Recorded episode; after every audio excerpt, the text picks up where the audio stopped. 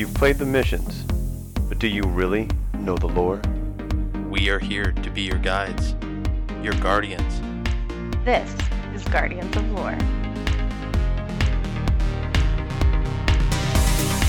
Good morning, good afternoon, good evening, and good night, Guardians. Welcome to Guardians of Lore. This is episode 64, recorded April 12th, 2020. Tonight, tonight's topic, or today's topic, whenever you're listening to this, we're Easter doing- topic. Yeah, the Easter topic. We're doing Inquisition of the Damned Part 3 Easter edition? for Easter. Easter edition. nice. Inquisition of the Damned Easter edition. Oh Sword my. logic is now bunny logic. Can you imagine a giant rabbit just running around? That's what the Easter bunny is. Just a giant sword, just like murdering. Yeah. I'm sure that's probably a movie. Find this Easter out there. egg. You know, that's a sci-fi movie out there somewhere. Murdering Probably. Easter bunny or some kind of crazy stuff. Murdering Mm-hmm. Easter bunny versus like some other crazy combinations. Like Zombeavers, Yeah, exactly. Mm-hmm. Yeah, yeah. which is a real f- Sorry. movie. I'm aware. Oh my god. Is it some- really? Yeah, no, It it's a thing. What? It is. It's about zombie beavers. I've never seen it, but I, I've seen the ads, ads for it. Okay, I'm gonna have to like look for this. Like everyone we're knows, done. like Sharknado, because that like somehow got popular because it was ridiculous. Because it was But on they've- sci-fi. Yeah, but they've had some really bad ones. I still love Oh, like yeah. Mega Shark versus Giant Octopus when the shark like jumps into the air and like eats planes out of the sky. Yeah, there. I still haven't seen that one either, but the ads are so bad. guys, we hadn't even told them who we are yet. Oh, right. I'm your host for the this. well, we told them we were. Guardians of Lore, so they know. I am Elemist. this is Ivan, this is Orchid. and this week we are featuring Zombeavers. Apparently, All right. Uh, See, this is what happens if we don't have Mrs. Ivan here to keep us on track. she just sent a message think in chat to say Zombeavers. like, what in the world are you guys doing? no, she said, but like, what the actual fuck is what she said. all right. For podcast news, we encourage feedback that can be sent to us on Twitter at guardians underscore lore, at hey it's orchid, at Mrs. Hi- underscore hyven, or at I underscore am underscore elemist. You can email us at guardians underscore lore at outlook.com. Join our, you know, Discord. There's an Instagram, Guardians of Lore. I didn't mess that up the way I normally Guardians do. of Flore, Elemist. Eh, right. Hey, Guardians we're doing of we're doing this recording at like 11 a.m. on a Sunday. It's not It's our eight normal twenty-five. time. It I've been now. up since five a.m. we started. What's that? You didn't go to sleep? Yeah, I've been. That's what I've been doing. I've been having trouble sleeping, and I've been going to bed at three, and sleeping maybe till five, and then waking up again, and it's been. I Yeah. can't sleep laying down right now because like my lungs are full of. Fluid, Yeah, oh, I meant to ask you how you were feeling. I feel like garbage, Sorry. but I'm actually I'm better than I was. I was really bad for like three or four days. I couldn't do anything. I was just in bed, That sucks. full of Feel the better. covids. Thank Yeah, you. right. I'm trying You're to. doing so I haven't been playing like- Destiny. Props for surviving so well, man. Thank you. I'm not dead yet. You're doing a great job. hmm That's always a plus. Yeah. Yeah. For Man, a we're lot of people, not everybody. I haven't died yet. Celebrate. Congratulations. Um, you could also leave us a review. Moving back on track. And you can also find our info on thelorenetwork.com alongside many impressive content creators. Just spit on my screen. Sorry. What? I just cleaned this screen and I somehow got a little bit of spittle here. Say it, don't spray it, guys. Suffering thuckatath. Apparently, apparently I You need to stay at least six feet away from your screen. I at all know, times. like yeah, for real. Like, social distancing. if you like turn off with your everything and look at your monitors, guys, I'm sure we all probably have like s- stuff all over them that we just don't notice. Just No, spitting I all clean mine regularly. My monitor's brand new. I bet you there's still stuff. So on you have the spittle of the people that made it in China all over it. exactly, Right. Or like our Um, microphones. I'm sure that I try to. This filter is probably just covered in my spit. Mine's covered in cat hair because Toki keeps touching it. Anyway, That's it. so it's time for the twoggle. It is indeed. How's everybody handling the quarantine? I'm going crazy. Me too. I need humans. I've been doing okay, um, but my next two weeks might get crazy because we took in a sick relative. My wife's, Mrs. Hyven's grandmother, is going to be living in our living room probably the next two weeks because we were the somehow the only family who were able to take her in. So it might be some very interesting displacement, but um, yeah, you know, I'm I love her grandma to death for sure, but you know, I'm a weird social, like antisocial kind of person. Not by choice, it's just how I am. So like this is my safe zone. I don't like people in my house. Usually at all. I agree with you. So it's just kind of like this because this is like I where I you know I can run away to. But I I don't have that because we're in such a small space. I literally just gonna just gonna have to suck it up and take care of some family. So that's been that's more of a like she's super easy to take care of. It's not I'm not talking like we have bedridden family. Um, but you know, it's mostly just my own anxiety. So hey, me and grandma are probably just gonna party during the day. We're gonna watch some prices right. If I can ever Right. figure out how to get this cable box to work. We have a cable box that we've never really used because it was mandatory to have like 20 channels to get our internet for not like ridiculous price because that's just how the TV providers do nowadays. Yeah. So I tried to hook it up in the other room and it has not been working. The coax is not working. But hopefully my quarantine is going to be prices right with grandma for the next bit.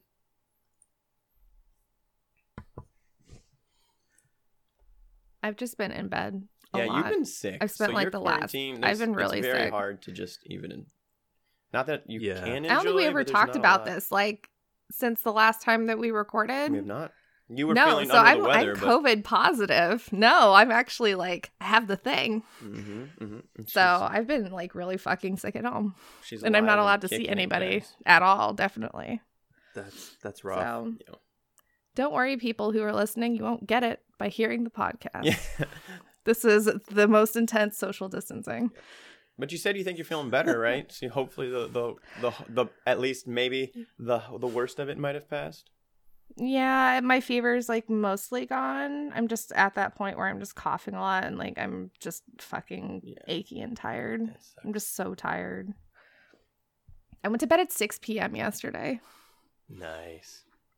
Yeah, I went to bed at 6 and I woke up at like 11:30 and I talked to um my friend BK Spleens um in England for a while on Snapchat and then I went back to bed and then I woke up again at like 5 and talked to other people on Snapchat. also BK. She's kept me very sane. I appreciate her. Very nice. Gotcha. What about you, Elemist? Anything new for the quarantine? Uh, honestly, not really. You just been working Uh, from home still, right? I'm working from home, binge watching shows. But you're working from home on that new computer. How's that been working for you? Yeah. I do Been not nice to work on my computer. Oh, okay. You still work? I have a, a work laptop. I keep work and life separate. as That's because best you as don't I want can. porn on your work computer. Right. um, Uh, But Gotta no, like- keep that shit separate. but no, like the new setup is amazing. cool. Um, It's a nice time you to try have any it. games on it? Yeah. Was that Oregon? Have you tried any games on it?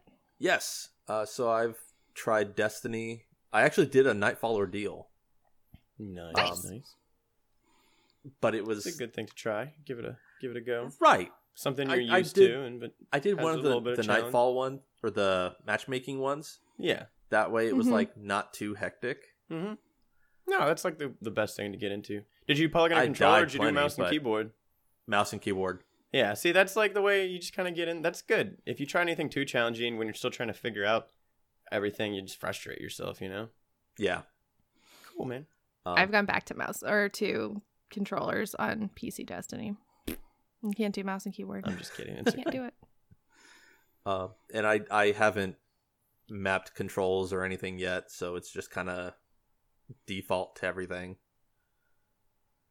Even more Um, props to you. 'cause some of the default, not all of it's bad. Some of it's very nice, but some of them are, uh, in my opinion, not ideal. But That's it- why you have to map it to what the first letter of the word is. So R is reload, and F is finisher, and R G is is grenade. Always reload. G is grenading a lot, know. but Destiny actually does what I like. They have They it- do Q as to Q, which I absolutely love. It's right there. It is perfect for a quick grenade throw. In my opinion, G is just too far away. And the worst thing is default controls is they map super to F. So to hit your grenade, you have to accidentally, hopefully not fumble over your F key. And then you just That's go, why F is finisher. F." Make tab your super. That's what I did. Hyven suggested that, and that was really easy. It's close enough, but still far away that you don't accidentally fat finger it. Well, usually Mrs. Mhm. Hyven will go for her grenade with Q, and then sometimes pop her super. Be like, "Oh shit, I didn't mean to do that." I'm just like, throw it at the enemies. We were doing a ten. we were doing a ten thirty ordeal this past week, hiding in the corner on the Fnatic because we picked the wrong one and we didn't have the match game right. Fnatic wasn't that great for the ten thirty because we were all hiding in the corner, and she was like, "Ah!" I was like, "Just throw it at the enemies." It doesn't matter what their shields are. You'll do some damage. oh, that is Oh amazing. gosh. But yeah. Yeah, our, our next point then, you we have I have we have relevance for, me and the missus. I'll let you ask it, Mr. Host. Did any of us actually play Destiny this week? I felt like we've moved into that. So Yeah. Mhm. Elemis, you've tried mouse and keyboard I- I never do. Which one did you do? Did you do the uh the farmable one last week? No, no. No, just the new- Uh, I did started this week. Broodhold. Very nice. That one's kind of chaotic too also. It is. I've done Broodhold literally twice. I did it once when it popped exactly. up when this season when this year started, and I have not done it again Same. since. We got into the night for the ordeal, and we started right into the thousand because we were just gonna go for the score. Um, myself, Mhm. Mrs. and LC, and we were just kind of like, I was just figuring, all right, we'll just put on stuff and we'll run through. And Mrs. Hyman was just like, whoa, whoa, whoa. I was like, you did fine last week. She was like, yeah, I don't know this one. I was like, I don't either. I'm just following the waypoint and the instructions. so we had to calm down and we explained it, but we ended up getting through it. No problem in the end. But that one was kind of even close on score. Killing everything and doing it in time. We died once, so that kind of set us back a little bit. We were a little worried that we weren't going to get it. But that one was close for score. So yeah, Mhm. we did the ordeal also. And And I hadn't done that one in so long. I actually went in and farmed it with my brother and Mr. Crantastic. Yeah. Um, Annie. Like we sat there and farmed it for an hour and a half. It just wasn't Um, as satisfying as last week's farm. And like I That's didn't even jump coffee in for last week's. I would love that. Thank you. Hey, babe, tell them what happens when you try to throw a grenade and you pop your super in a Nightfall ordeal. Oh fuck, that's not what I meant to do. exactly. That's basically it. Hi everybody listening. I just want to say hi. I came in to ask Ivan if he wanted me to heat up his coffee. Remember that Um, coffee I thought I finished? he I lost it. There's like this much left. Granted, people listening can't see that hand gesture, but I would tell you how It's many like an inches, inch and a but half. I'm not a good judge. So funny, funny Two thing I do at work. Sounds horrible. Funny thing at work is I told everyone we were going to start measuring anything that you need to tell someone else by penis length. That Oh. way, when you ask for something that you want to be like a certain amount of inches and they show up and they bring you something at like two or three, you can laugh at them. Yeah. So that was our joke God for a while. When we're loading trucks, someone usually is like, "I need like a like a six inch two by four. Just bring me a little piece of it." So now you can just jokingly be like, "I need I need a piece of two by four about like I don't know like two two penises long," and you just see what they bring back. It's a I don't- fun game. It is actually I don't know why it was just a joke, but we actually did it for a whole truckload. It was just funny to see what people did. And since That's we're great. unfiltered now, I can just tell you stories like that. Woo! Yep. That's Um, great. That's all I got. I love everybody. Oh, did you already eat it? No. I'm How did how it. did she appreciate the zombeavers? Oh, I just sent back what the actual fuck. We told him. Yeah. This was just a reference to Mhm. that Zombeavers exists. Orca didn't know there was. She thought we were joking. That's actually a sci-fi movie. And there's a second one coming. Oh, goody. That's what You need. remember like I know. Sharknado? Anywho, um, Real quick before you leave, we're currently in the Twago. This is perfect timing. We were talking about did any of us play Destiny this week? oh my god, I played it so much, you guys. So I'm like level 86 on my season pass. I have done things I have Jeez. never done before in Destiny. Last week, after we she finished hit max podcasting, power level, and she's even she's working on the pinnacle grind Yeah. to. Sorry, she finished the soft cap, and she's working on the power grind to, with the rest of us doing pinnacle every week. I am, like, and We're talking pit We did nightmare. Pit, we did a 10:30 nightmare hunt. Me and Hyven and Elsie. I did all of this when we finished the podcast last week.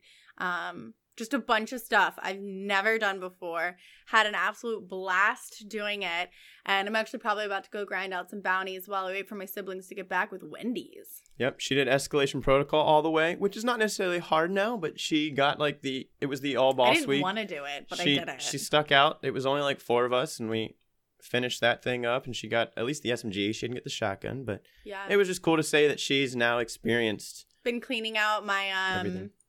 my vault to farm my own legendary shards in there because I have a lot of stuff in there that doesn't need to be in there. So between Hyven and LC, I've been figuring out what I can um, break down, and I am one ascendant shard away from masterworking my fe- first piece of legendary armor, or not legendary, sorry, um, exotic armor. Yeah, the whole three shards worth for masterworking. That'll We've be a first, and I almost have my entire like other set of armor masterworked, so that's a first. She got a really nice set of armamentarium, and I told her that she should masterwork a neutral exotic. That would always be good for her. So now she's gonna have extra grenades, which you can't go wrong with. because I like to run solar because I like to be able to throw my my hammers or my axes or whatever the f they are. Um, but I don't like that on my striker titan. I can have on my arc titan. I can have two Shake it all day. grenades. Like I really like having that. So now I get the best of both worlds with my armamentarium. Oh yeah. Yeah. We've expanded her horizon, guys. She's a real gamer. I am. It's so I'm proud of you. And I oh, have proud tomorrow of off. It was Yeah. supposed to be able to like grind out bounties and stuff. Now I might be occupying grandma, but she's reading a book right now, so I can go play right now. Yep, and myself. You could record a podcast right now. Did you say podcast with grandma? no, you could record a podcast right now. Yeah. You could I record a podcast could, right now. but my siblings are gonna come back within the oh next yeah, like thirty that's the minutes. issue. There's people Oh, in and out of our house. Her Yeah, they had to go pick up um more blankets and pillows and bring grandma's Keurig because they forgot it. But Yeah. they're getting us lunch too, so and they brought us breakfast when they came this morning. All right. Well, Yeah. anything else to add? That's all. I you? just wanted to say hi. Um, if I have shout outs, I don't know them. I guess mostly to Elsie for continuing to play and be just an awesome friend. Um, that's been really cool. And um, everyone just stay safe, especially healthcare workers. Orchid is alive and actually, hopefully, over the hump of her. I hope so. I've been following your Twitter post of death and sickness. I was really bad for a few What days. did you have a death I'm better now. calendar? Yeah, I had a Right. death calendar. No. but yeah. No, I didn't have a death calendar. What are you Yeah, talking but about? everyone stays super safe. I had to make my mom 10 masks because my sister and my dad and my nephew still live in her house. Um, we can only take one person. We can't take them all. Uh, um, but yeah, it was fun. I got to learn how to make masks with like the ties as opposed to just elastic because I wanted to give her some variety. Uh, so she didn't have elastic on her ears the whole time. Um, but yeah, so stay safe, um, especially you health workers. And we're just going to be chilling with an 82 year old who partially has dementia for the next two weeks. So, party over here. Yeah. Well, that's gonna be Yeah. fun. Yeah. Yeah. All right, love everybody. Bye. Mhm. I'm going to go heat up this coffee. Oh, speaking of which, now that I finished my table, there's nothing on it. You should take that picture for Guardian So Floor right now. yeah. Maybe not know, right I was this thinking about second. that too. Yeah. All right, come on, girls. This very second. It's actually looking very nice. That's other news. I finally got that thing finished. No, but as far as Destiny for myself, also I finally, um, after playing with our buddy LC, who is I've been PvP for so long, um, because that's just what I do solo. Mhm. Having somebody who grinds, I mean, sorry, P- I say PvP Crucible. Did I say Yeah. that? I don't know. That's what I Mhm. play. You Yeah, did. You did. LC is a big uh, PVE player, and he was. We met him just by grinding the Nightfall last week when it was double, um, double loot for anyone time. Since not everyone's listening to this the week after, it was the the the Warden Nightfall deal, and it was dropping double rewards at the end. So we farmed that. We met him, and so because he does so much PVE, he specs to do PVE stuff, and I had never ever really considered even messing with some of the mods for like Warmind cells and all that stuff because I just didn't feel like swapping stuff out like every time I went into a new activity. But I've actually been messing around. Me and him go in with um, crazy nice. It's it's really cool. The Warmind cell builds.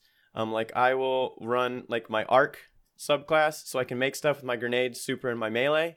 And then I also run Sunshot with splash damage to make cells. So and then both of me and him are all both running um, like the Warmind protection, and so you get more damage from cells when they're sitting on the ground, and the bosses do less to you. So it's been really really cool just to actually appreciate um, one of the seasonal things that Destiny put in that I took for granted and didn't think there was anything to do. And then I realized that Right. yeah, maybe we don't have a ton of content, but I can kind of mess around with some of the, the the builds, and so I we at least had a little fun with that. Um, you know, I know that this has been a Nice. a rough time for a lot of the Destiny community, being as there's not a ton at this moment of like new content to play. Um, but it's been cool to make a new friend. You know, I finished like I was just really really lazy, and LC motivated me to finish some of my catalysts. So I spent a couple hours grinding out, finishing my Hard Light, Izanagi's, and Fourth Horseman catalyst, which were all very good catalysts. I finished those.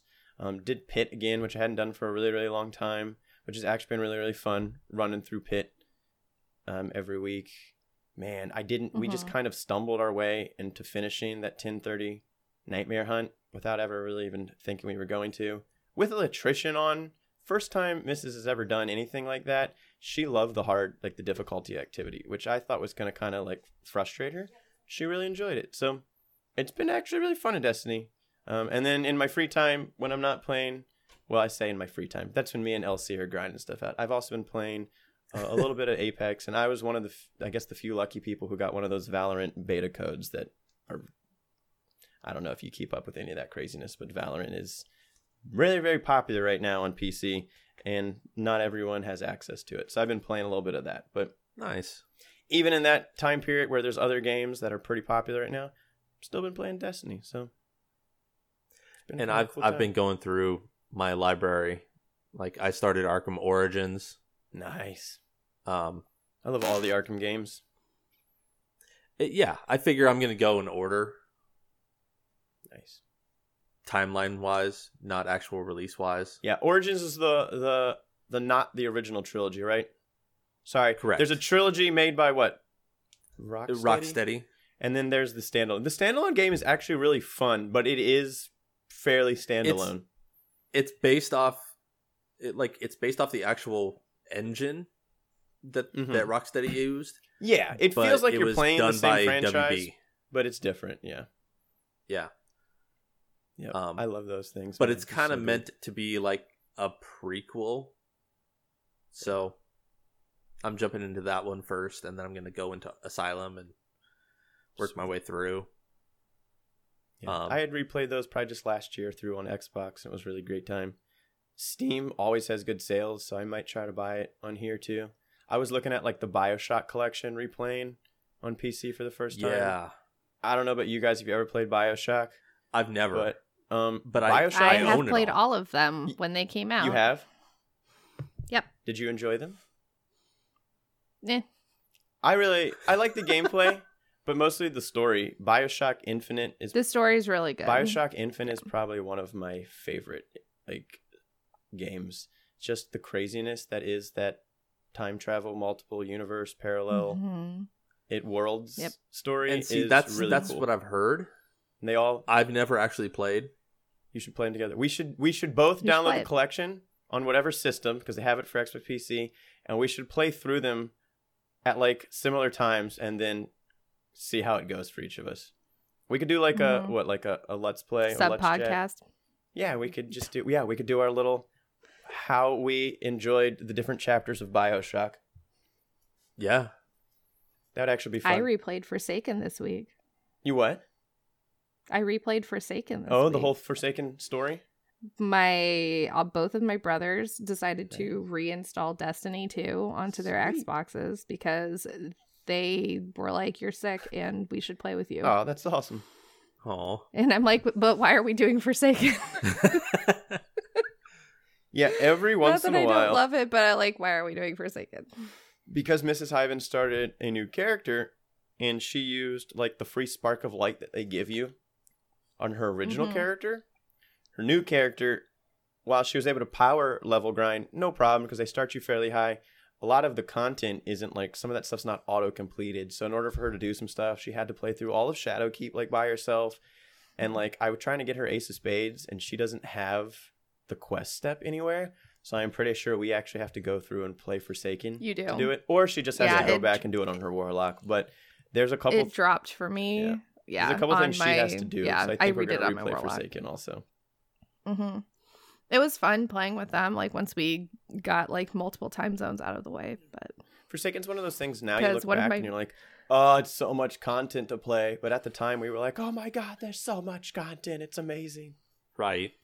it was, it's actually, I really like the story. The cutscenes were really good, and I had a really good time playing with them. Awesome. Especially since I could just like let them do it, and then just like know where I could just Stand hide and and let just- them Yeah. do everything because I've done it multiple times. I'm like, why do I want to do this again? You're just But, like, oh, I need to go kill this one thing. You guys go on ahead. Pretty much, yeah. I let my um I put this on Twitter, but I'll say it again. I let my little brother Steven drive the tank in one of those missions. Yeah. Which one was it? It wasn't the Uh, machinist. No, actually, You I- do, but you drive it before that in one Is of it the machinist? You do yeah, drive I think it. in it is the Machinist. machinist. The yeah, so I let him drive the tank and so he and Leonard and I are are talking afterwards. He's like, You let me drive the tank. So I guess I have to say this. Tanks very much. And I'm like, hmm. You're never gonna drive the tank ever again. Leonard's like, No, you're fucking banned from the tank. Oh my So, goodness. You're now banned from the tank for all future. Yeah, he's banned from the tank forever. That's awesome. Yeah, no. When you do dad That's- jokes, in that's my chat with- kinda with. Leonard and I I, know, like we're gonna shut your shit down like immediately. That's awesome. I thought Elmas would appreciate it. Oh yeah. Oh yeah. um, and I I just had a, a friend from my original Destiny 2 clan, um, just jump back into the game. Like he stopped playing at Curse of Osiris, and he's like, okay, Wow. what do I do now? I feel bad that this is where he came in, but there's a lot of content to play. Yeah. Exactly. Yeah. So That's where Leonard came back in from too, because he didn't even play Warmind. That is the Yeah. cool thing, you know. That's I think Bungie even commented on that, and maybe the recent TWAB that at the moment there's a lot of new co- content for new players coming back. Um, it's just our long us people who have done everything that are are a little Yeah. asking for new content. But I guess Mm-hmm. all of us kind of have got back to do old stuff with new people lately, so that's been kind of it's, it's a good way of it's been doing it. fun. Yeah. Yeah. Mhm. That's all I got for Destiny. I want to ask. So let's let's move on now. then. I want to know how What? Orchid enjoyed the next point. Yeah. So Orchid, how was Destiny Unfiltered? Mhm. It was so much fun. I totally want to do it again. Very nice. We bitched about trials for like a long while. just you were just able to vent, get it out. We uh man at arms colloquially known as rick um does not like it when i use my andes in trials or comp because he's like i'm trying to sneak around and your fucking little ball thing Oh. gave me away and i'm like well Don't walk through it. God. that's what happens like you don't have It's to hard to stand be on the sneaky thing but when I have something. Yeah, she's like, just don't walk through it. Orchid's running up behind him and popping the the rift, and he has no choice. like choice. right on him. this is pretty "Don't stand here then. Too late." time it's yours. No, that's pretty much how it happens. It's just me popping it without, you know. Right? That's like when hunters give you the invisibility smoke, invisibility smoke, but you're not paying attention. You're just firing like crazy, and they're like, "It's like I don't need Yeah. your invisibility." right? I used to Yeah, get yelled at for that was- all the time. But you know that's why they changed the perk to give you a little second so you can stop firing when you realize you're invisible. Yeah. Mhm. Cool. So, what did you guys talk about? Yeah, anything? no, it was a lot of trials talk? Uh, we talked about trials. We talked about our weird friendship, Nice. which it, it is a weird friendship. I enjoy it. It makes me really Those happy. are some of the best friendships. The weird ones. Um, Yeah, yeah, it's definitely a weird one. So yeah, Yeah. it is. It's one of the the better friendships I have, Awesome. and cool. yeah, That's so. great. Mhm. Look at that. You guys actually talked about Destiny on Destiny Unfiltered. We did. We talked about Destiny for like a while, and then people asked me questions about my hair, and I'm like, "Cool, It's been I can the talk most about normal it's been for a really long time. Right. Yeah. Hey, thanks. I appreciate it. I really need a hairdresser so badly right now. Yeah. Like this quarantine needs to fucking stop. the crazy need to get pink and hair done. purple was like so popping. I got so used to that, man. I know. It's nice. weird to see me normal. I know. That's what I'm saying. Yeah. I mean, it's all wet right now, but Oh they, my. yeah, it is. That's what she said. Yeah, I was mark. Oh my! Can we say that? All right. We've been doing this toggle for like 40 minutes because none of us have any ability to. Hey, that's Tell fine. time. Look, I, I think I for, I always forget. It says 20 minute max, right? But e- when I'm hosting, I forget to look at the clock, and then when I'm not hosting, I figure it's up to the host to pay attention to the time. So I think we all kind of do that same. Thing. I thing. figure we just we're done when we're done and we can cut what we don't want to talk about. Well, that and, and honestly, true. I if we wanted to, we could cut it down to 20 minutes. well, and honestly, like I think we've only been at it for thirty. Yeah, it's not too bad. No, It's not- it's so- not bad at all. Anywho, Mhm. brief intro to the topic. Uh, this details the lives of of sons and daughters of Did you Crota. say D sales? Okay, I'm hearing things. I will do it again. this details. It was the fine. lives- Hyven just sucks. Oh, shut up. this details the lives of sons and daughters of Crota after their father's demise. Uh, it's obtained by finding collectibles on the moon and inside the Pit of Heresy dungeon. And for the first two parts of the lore book, go back to episode 61 or 62 and 63. Quick question: Do we have any actual references to Sons of Crota? Named ones, I should I- say. I don't think so. Now I'm curious about that. Anyway, So I we guess definitely have the just names. For the. I guess it's they, they only name daughters. I wouldn't go as far as to 100% say, without looking it up, that he had no sons. But for this book, I only daughters are mentioned. So I guess it would be just, you know, this details the lives of direct Yeah. children. But you know, of it's one of those things where you know Crota's like that dad who's got a lot of little uh, illegitimate children he doesn't know about. So there's some sons in there somewhere, guys.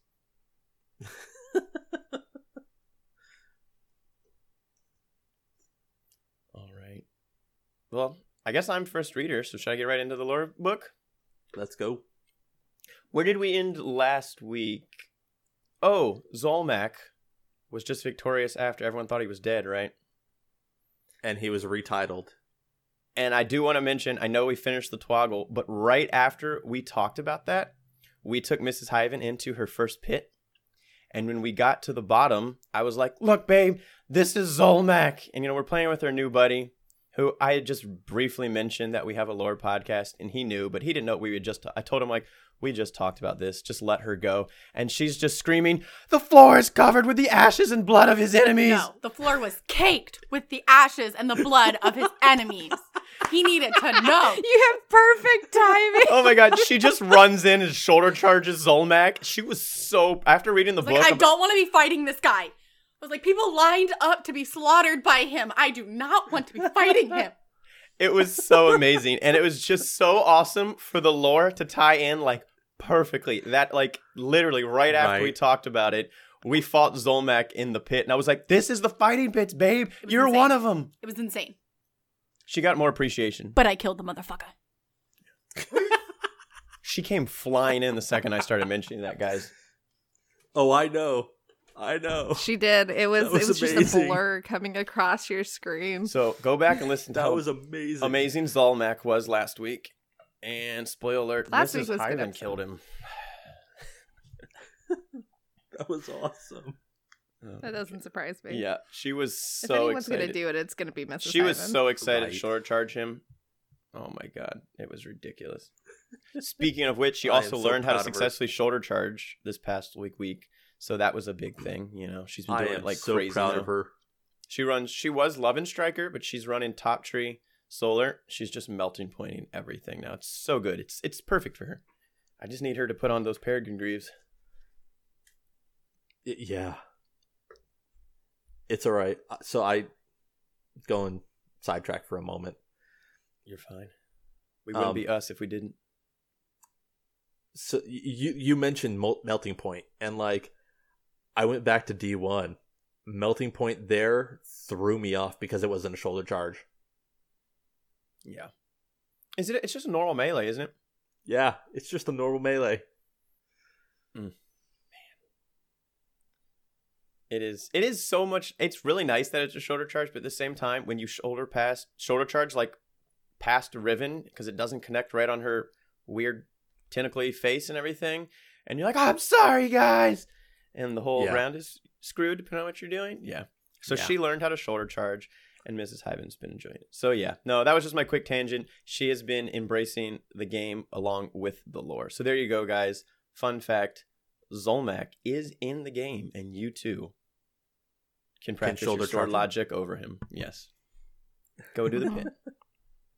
and it's actually not super hard now. So even if it was something you were scared to do before, you find like a, a one Sherpa, and the two of you could probably get it done. So I still want to solo that. Um, yeah, you could solo it too. I have soloed but I'm saying it. if you've never done it before, you'd probably be best with maybe like one Yep. friend who knows what they're doing who can help explain. as the person here who's done it over 50 times now. If you want help, If it's that hit me up Yeah, you should have worked. because I like doing it just for fun. Very nice. All right. Well, let's continue talking about the pit. So below. All right. I will be reading the lore card. What is this? Eight. A sacrifice of self. Akrazul rests motionless on the altar. Such wicked craft as the Inquisition of Self is a science beyond his understanding stolen by his sister from forbidden lessons in ancient prohibited texts. Few have earned the knowledge required to navigate the dissection of a living essence. Fewer still can excise the layers of self such that the vessel remains a viable cage for another's being.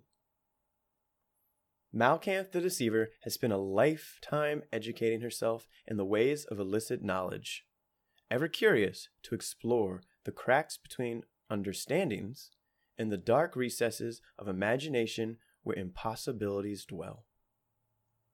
She has assured her brother that his torment will be swift compared to their sister's. Akrazul finds little comfort in her words, and braces for the screams to come, knowing the only way forward rests on the other side of his beloved Azavath's unmaking. The siblings share a silence. To most, their coming sins would be treason worthy of erasure. But there is no turning back. Malkanth turns to her brother, knowing he is noble and brave, knowing he will be tempted to intervene once Azavath's cries echo through the vaulted hollows of the abandoned cathedral, where they hide themselves from prying eyes. Akrazul says nothing. Still, Malkanth holds a finger to her cracked lips and shakes her head slowly. Akrazul looks to his right arm, severed mid bicep, the nub a rough, calcified mass. Then back at Malkanth before closing his eyes. Malkanth smiles as her brother rests calmly, ready to play his part. She turns to Azavath, pinned to her altar, with thick bolts through her wrists and ankles. The pain will be such that she will struggle, fight against the intrusion as her mind and essence are frayed, and her body hollowed of life that it may serve another.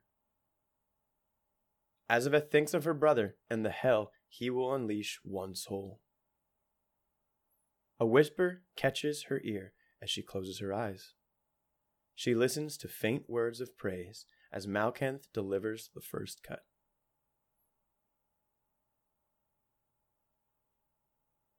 Okay, I'm going to be the first to say I don't understand anything that you just read. That is fine. I've read this book so many times that I can just go over it. It's it's a lot of I did see that there was the understandings is capitalized because I remember that from other times we Yes. talked about Yep. hive bullshit. Yeah, they're always the, the something But- understanding of whatever book. Yeah. Like the Book of Unmaking. Other than that though, I'm just like Yeah. yeah. Mm-hmm. Mm-hmm. You know, and Yeah. speaking of that, you know, I guess that portion is basically we have things like the Book of Unmaking, um, which took a while for us to get, but the Books of Sorrow is kind of like if you want to call that like the Hive Bible. To me, the Book of Unmaking and some of these other books that are sometimes referenced, these are kind of like the hidden manuscripts that they didn't want everyone else to see sometimes.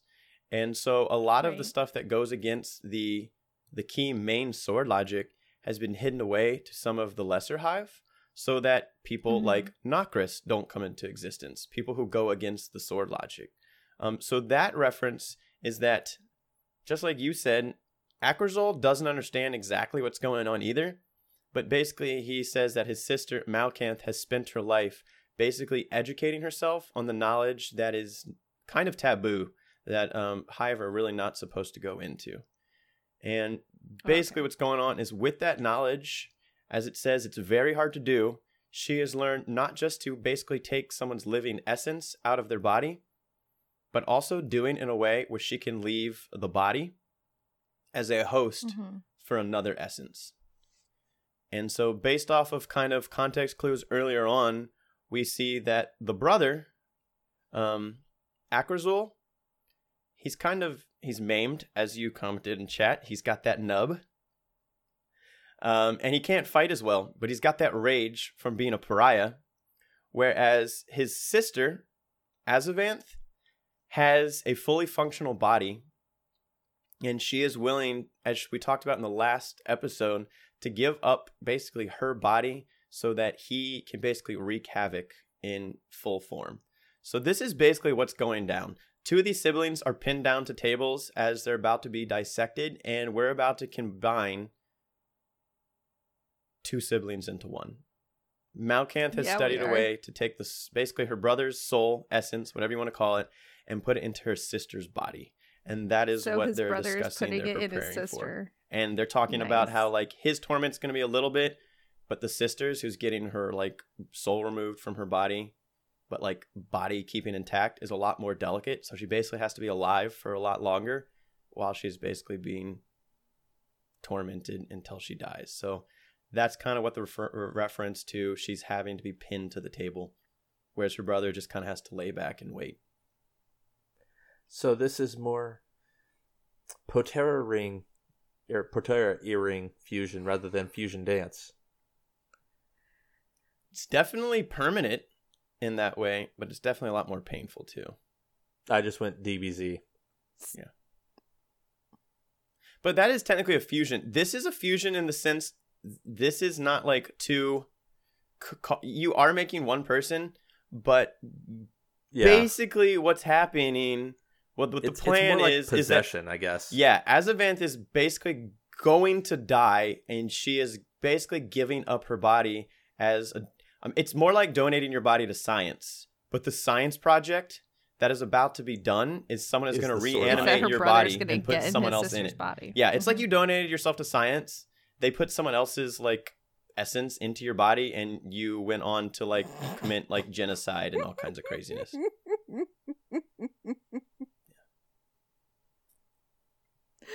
Yeah. Sorry.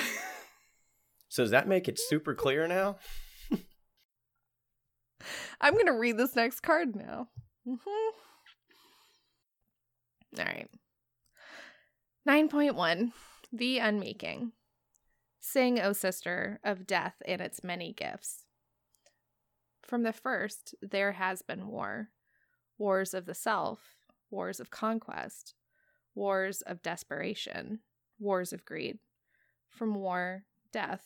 From death, an end. from endings, beginnings. One such is now sung in the key of pain, Azavath's truth, the all of her, torn free with a surgeon's grace.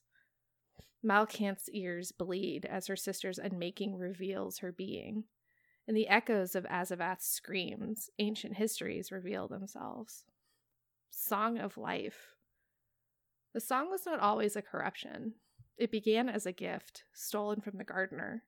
In efforts to understand the unknowable realities of the orb's incredible gifts, a signal was found, a repeating tune, the song of creation.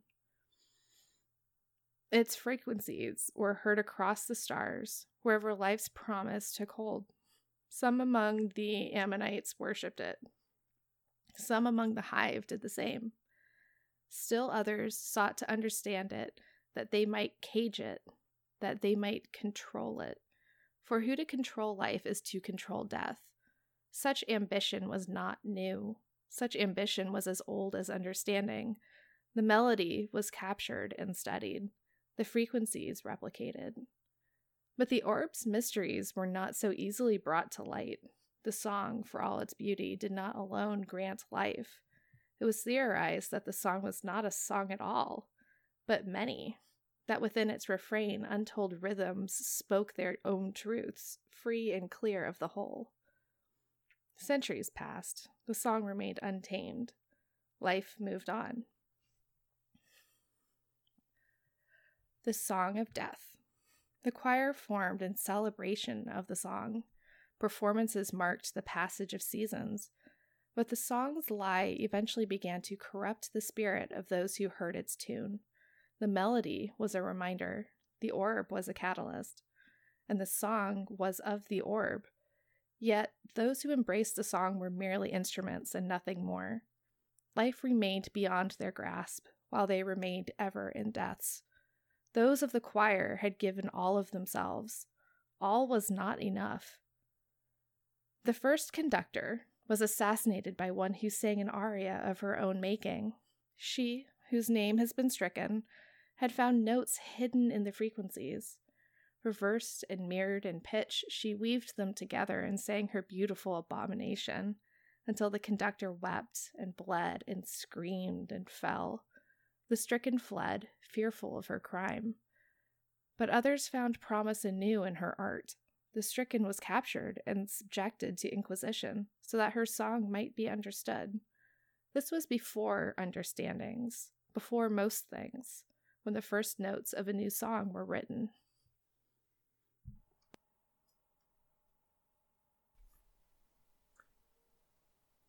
So the first thing I want to point out, the orb was a catalyst.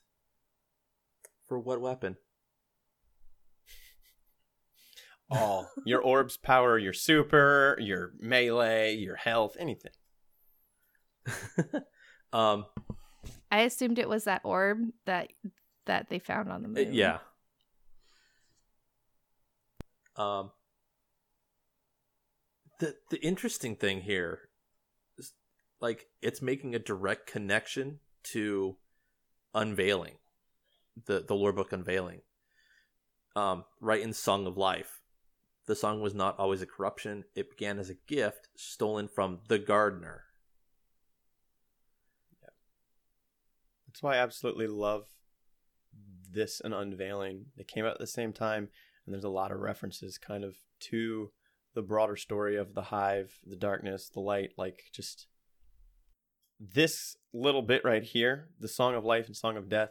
This is some of my like favorite lore that they've kind of released. Just kind of that mixed with unveiling. Some of the stuff we can kind of infer and theorize on makes it really fun. and we will in a couple weeks I'm going to theorize a little bit here. Just to tease that to Do everybody it. I dare you. Oh yeah, our first episode of Unveiling is gonna have Wicked Jester as our guest. Yay! It's going to be a fun one.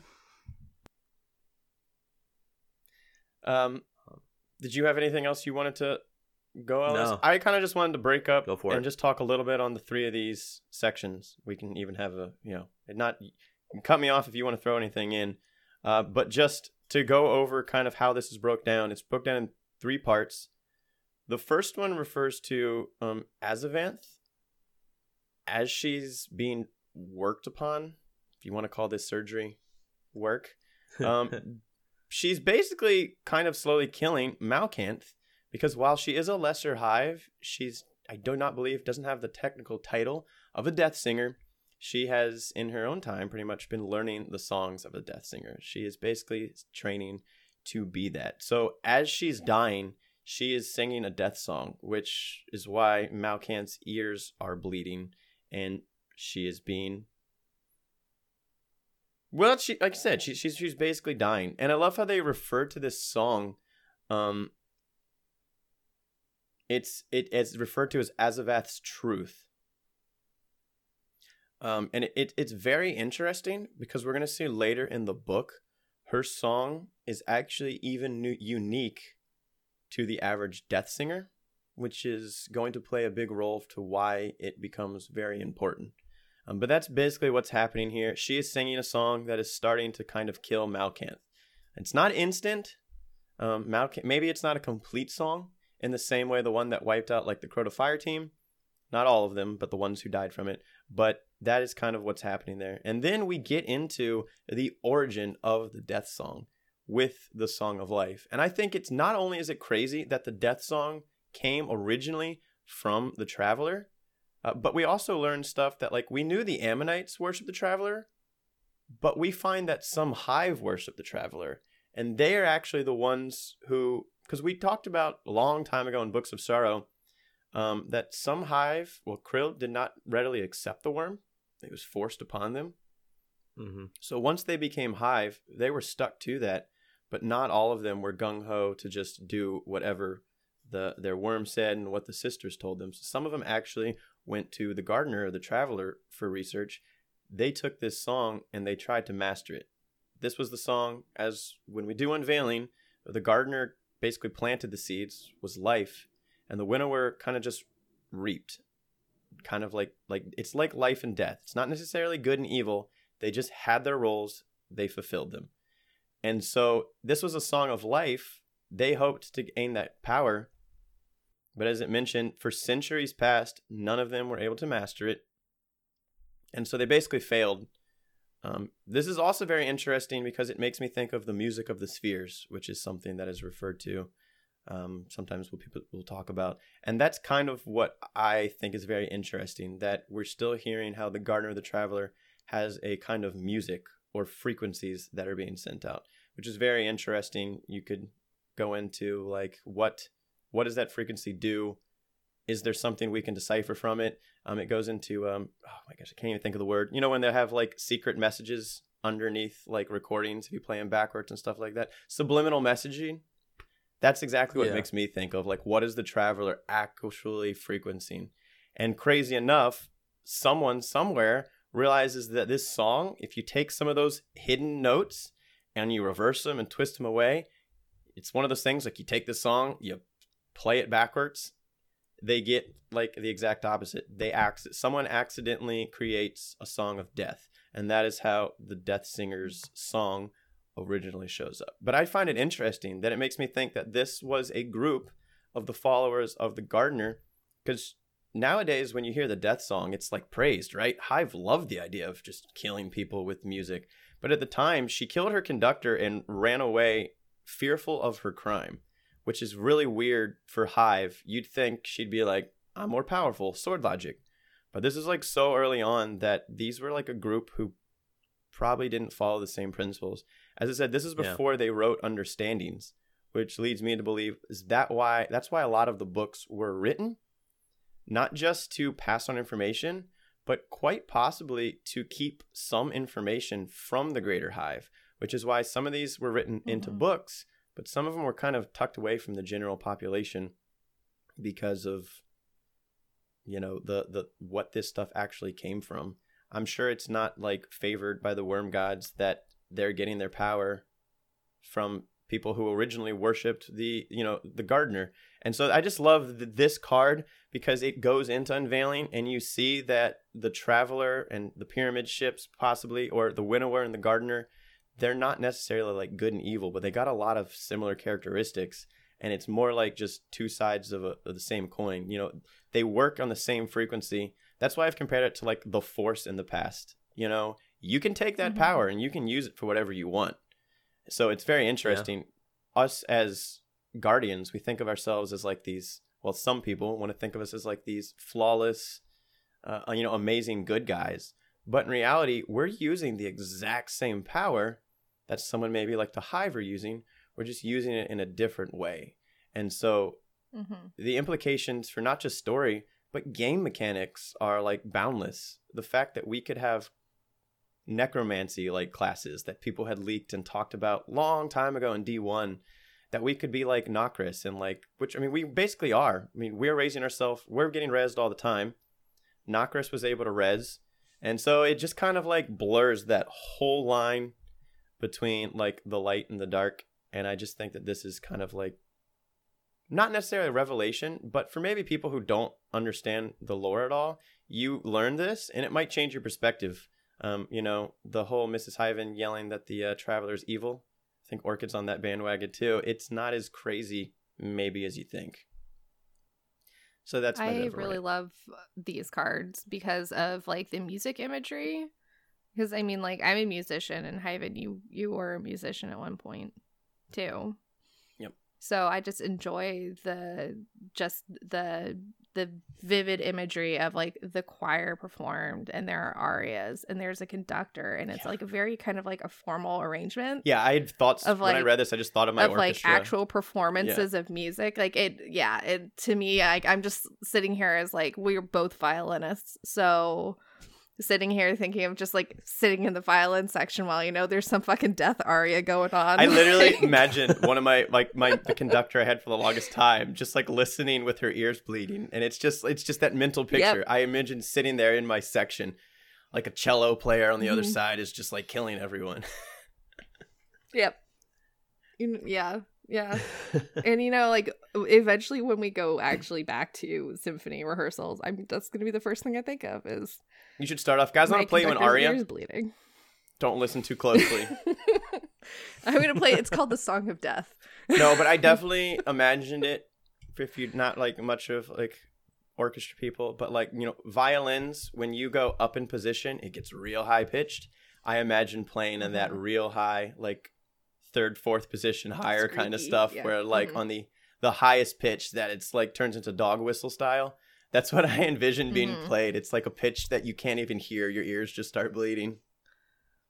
Oh my god. yeah. Yeah. Mm-hmm.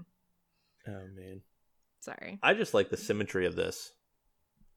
That you know, there's the song of life, song of death. They were essentially the same thing, but twisted. Isn't that what it is though? hmm Yeah, Isn't that what life and death really are? It's just kind of the same thing but backwards. That's my thing. Like Yeah. they're not so different as people think. All right. I'll be covering 9.2 The Unmaking. In these notes, beautiful oblivion. The war had raged for centuries. One of many, just another. As irrelevant as the next. The stories of the choir and their death song were thought to be nothing more than folklore, wholly untrue at best vastly exaggerated at worst. They were demons who'd sought life's gift only to corrupt its beauty. The homeworld of a species no longer on record, erased from the world's grave, and thus from memory, as punishment for their transg- transgressions, had kept itself safely removed from the battles being waged on the far side of their system. The location was safeguarded to protect the home world from the hive's wrath. Its orbit was defended by an array of advanced offensive mechanics cannons, mobile suits, mines, gravity slings, and more. They were protected. They were safe. They never noticed the small crafts slip through their defenses. Twenty in total, landing in sequence at set coordinates along the planet's equator. Four trillions souls were about their days and nights as an unknown melody caught the breeze. It was beautiful. an ethereal gift and the end of all things. The choir sang. Only twenty strong. As their voices grew in volume, the people started to scream. The planet's crust shifted and cracked. The seas rolled and spilled out over the, the land. The core shook. The ground shattered. Defenses scrambled. It was too late. Less than an hour after the song began, the hidden homeworld of a forgotten people split in twain. These are the song's powers, if its gifts anti life and oblivion. Rebirth. Malkanth braces as the pain of her sister's screams threatens to turn her mind to liquid. But she is strong and almost finished. Azavath's being was tied intimately to her purpose to learn the song, perfect her notes, write her own aria, and become death. That she held so tightly to legends of the song's true power surprised Malkanth. Even Ir Yût, one of the Crota's most cherished, had long since given up on rebuilding the choir. Yet Azavath was driven by this desire. Malkanth feels pride well up. Her sister, like herself, like their brother, all lesser in the eyes of those purer bone, still nurtured ambitions beyond the festering cowardice of those who chose politics over action. The sword logic had failed them, but they would not fail the swarm. Malkanth makes her final cut. Azavath's roar shreds her throat, and she falls silent, her body convulsing against the bolts, then becoming motionless. For an instant, Malkanth holds her sister's essence. She wishes to say farewell. But just as quickly, the wisp that was her sister sparks and blinks out. Malkanth recoils. Akrazul jumps from his altar, lunging at Malkanth. Unflinching, Malkanth makes a single cut, deep, clean, tearing her brother's essence free from his physical self. Akrazul's body crumples to the ground. His soul is bigger and stronger than his sister's, angrier, meaner. For an instant, Malkanth worries Azavath's vessel will be unfit to contain their brother's rage. She shoves the severed knight's essence into Azavath's empty shell. Their sin is complete. Now come the consequences. Before I actually go into it, I just wanted to comment on. I forgot what. Okay, I remember. Sorry. Wow. Sorry, guys. Wow. We're, we're getting foolish in our own chat. I know. You don't need to know that, but I just need a second to get back on topic. Hive incest. Yeah, kind of. Um, no, I just want to comment before we even actually get into the card. Is just one thing. If Malakanth can so quickly, without even like flinching or paying attention, someone lunges at you, one cut pulls somebody's essence or soul right out of their body. Why isn't Right. she just like a fight in the fighting pits? I get, you know, I guess it's because it's it's you know it is the taboo, but I'm just saying she could have been a bomb fighter. Just Yeah. just commenting on that. And there was one other random thing I wanted to comment. I don't remember, but um, just going over once again, trying to break this up because we do a fairly good job of our pauses in between, but a lot of these are broken into sections. Um, so rebirth was the second section. The first section referred to kind of past past times. Uh, one of the things I wanted to comment on, if you don't know what the world's grave is, that is something D1 players would probably be familiar with. Um, that is basically the giant database that the Hive keep all their knowledge. And um, as the Warring Empire that just wipes out civilizations, if they destroy a com- civilization completely and don't put it in the world's grave, they can successfully basically wipe civilizations from existence because they're the only ones who know about it. So, um, the world's grave does not have the name, just brief record of a home world um, that the Hive fought of, fought against. You know, when we read the books of sorrow, we hear a lot of the homeworlds.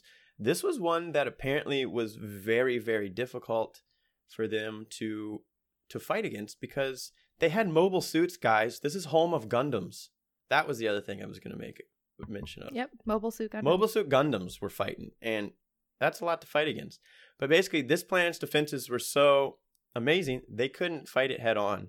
And so this choir that is almost at this point not even believed to really have existed. This is just folklore.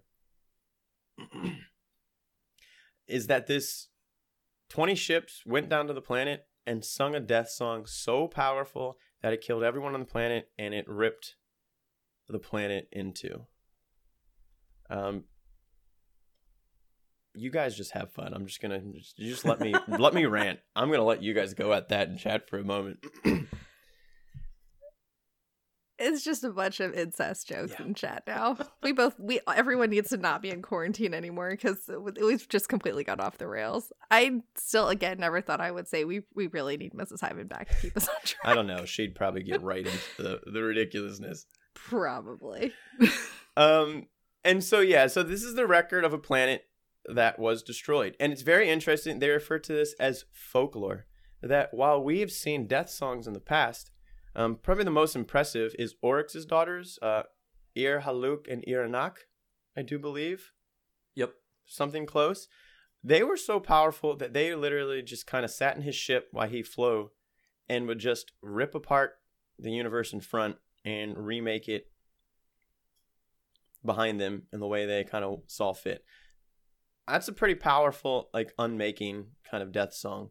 Uh, but this, we're talking on a level that 20 singers could just rip apart a whole planet in an hour. And so Yeah. that had never been seen. We move on. Malkanth realizes, as I was mentioned before, that her sister, not being a true death singer, had was she's actually not singing probably the standard death song, but she is basically trying to write her own aria. She is like that rumored first singer trying to form while that was an accident at the time, she is trying to basically form this true death song and bring back that original power. And Malkanth brings out that uh Ir Yût, who if you play D1, you killed Ir- Iryut Yep. before uh, fighting Crota. That was Crota's death singer. I think that's the only other real well, is Omnigul Omnigul is not I don't think uh, Omnigul Omnigul is was not Death Singer. Singer. So we only have a couple. And so even another one, not quite as good as Oryx's daughters. You know, Crota, Crota loved his sister so much, he had to have a, a friend who was like them. And he had Ir Yût. But even Ir Yût, who had a successful death song that would wipe the whole fire team if you didn't kill her fast enough, she was the only one. She never looked at building the choir. So Malkanth, unfortunately, as basically killing her sister, is just kind of in shock that her sister's holding to this. And she mentions that basically all three of them, who were viewed as lesser among the hive, have all this ambition. You know, Malkanth has looked to this this knowledge that is forbidden that she's investigating. Um, she knows that Akrazul has got like this festered like anger, and he's just ready to just fight. And then she finds that her sister is basically working on her own own death song. So shows that the hive are not just one big unified group, but there are basically smaller organizations who are just working to do their own thing, which is why we see kind of um, we don't exactly know who's going to take over the hive. Well, this book kind of helps us later on speculate. But uh, there's a lot of warring factions right now. And so when it's all said and done, she pulls out her sister's essence. It fades away because she doesn't have anywhere to put it at this Yeah. moment. And she, as her brother kind of jumps up in rage, I guess, at hearing his sister's death. That's the thing. They seem heartless, but they genuinely cared about each other. they're in such like a dire strait in their mind that they're willing to like sacrifice each other for their greater good. And so he hops up kind of in a rage. She whacks him, but is able to just basically rip his like essence, they call it out, your soul, whatever you want. His life force is ripped out, and Well, she shoves it into soul. her. Yeah, yeah, they do. Um, I use it because you could use whatever term you, whatever you want, you you, however you want to think of that. Soul, life force, essence, Yeah. you know anything different cultures have different names for that kind of stuff but that's that's kind of what we're talking about here and it is shoved into Azavath's empty shell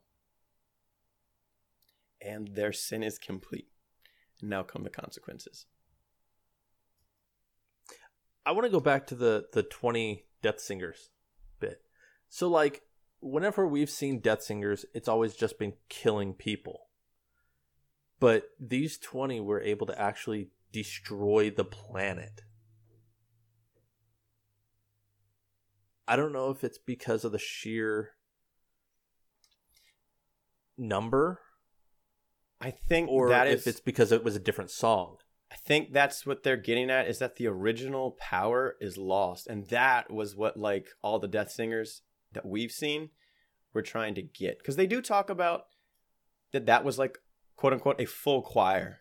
That those 20 Yeah. could sing that. And I don't know if it's that they've never had enough numbers, as you're saying, to like get that full choir. They were never able to teach that many. Or if it was that nobody can sing the death song to the level Right. and that's what I'm thinking, and that is why um, Azavath, Or it could be a combination of the two. probably both. You know, nobody knows the full song, and they're just all working on little parts, but there's not enough, you know, to to to Right. really get it together. And so that's why I think Azavath is so like admirable because she's not just taking what had already been passed down from some of the other Death Singers. She's trying to like get back to that original song, and that's why um her song is very different. You know, it's not immediately killing, but it's starting to like do some stuff to Malkanth. And we're gonna get into Yeah. that. The reason that they're focusing so much on this song after we were just see that's the problem with this. Not problem. I love this aspect, but why this book can be con- confusing is we were talking about fighting pits and like a hierarchy, And then all of a sudden it jumps to a song. and now we're back talking about the death song for a long time. It does all play together. There is payoff in the second half that kind of came out of this book at a later time. That is when you really get this payoff. Um, and so keep all these points in mind. Remember Zulmak. Remember Hashladûn, her sisters, that whole thing. And this death song is really important. Um, and then, of course, this weird surgery hive ritual where they're they're combining bodies. Those are kind of the little aspects, and they're all going to come together at the end. I promise that. All right, I will read the card now. Okay. 10. Faith and Bone, just excited to have a nice even X. All have gathered. The pit is set for another slaughter. Zulmak, the unwavering, has stood now for a third time. Soon there will be none left to challenge him. Soon, even the mighty who remain will defer to his sword, his power. The congregation in their towers looked down with great anticipation, their whispers ever more confident regarding the long awaited end to the swarm's search. A leader will rise, a new prince to be shaped into a king. Among the plotting throng, Hashladûn and her sisters remained silent. They'd hoped for one to prove their worth and stake their claim. But the long, violent road to Zulmak's rise has seeded doubt. The daughters hold little confidence in the pit's ability to provide a victor truly born of the sword logic. Zulmak has been impressive, but a king? Surely not. For whom has he faced?